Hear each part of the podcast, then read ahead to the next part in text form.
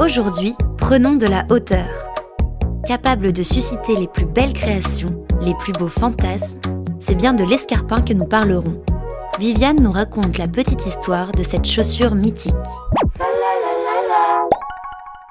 Escarpin, de l'italien scarpino qui signifie petite chaussure.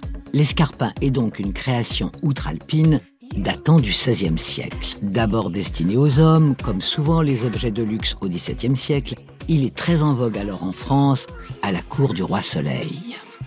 Signe d'élégance et de chic, il se propage petit à petit sur les pieds des femmes en devenant au fil des siècles l'accessoire indispensable pour aller danser. Dans les années 50, accessoire remarqué du New Look de Dior, il se démocratise en se montrant de plus en plus confortable, donc plus pratique au quotidien. Dans les années 60, Jackie Kennedy a le bon goût d'assortir ses escarpins à ses tailleurs et ses toques. Le modèle est alors choisi par toutes les premières dames, signe de prestige quand même. Devenu aiguille, il devient alors le symbole du sexy.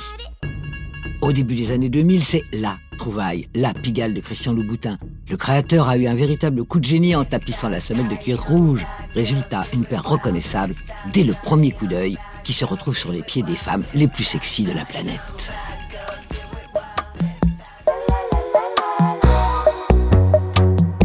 La Petite Histoire 2 est un podcast coproduit par TV Only et Initial Studio, adapté du magazine audiovisuel éponyme, produit par TV Only, Jean Monco et Séverin Delpont, imaginé et commenté par Viviane Blassel et écrit par Benjamin Doise sous la direction de Viviane Blassel.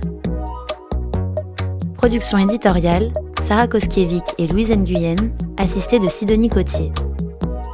Montage et musique, Johanna Lalonde avec les voix de Viviane Blassel et Louise Nguyen.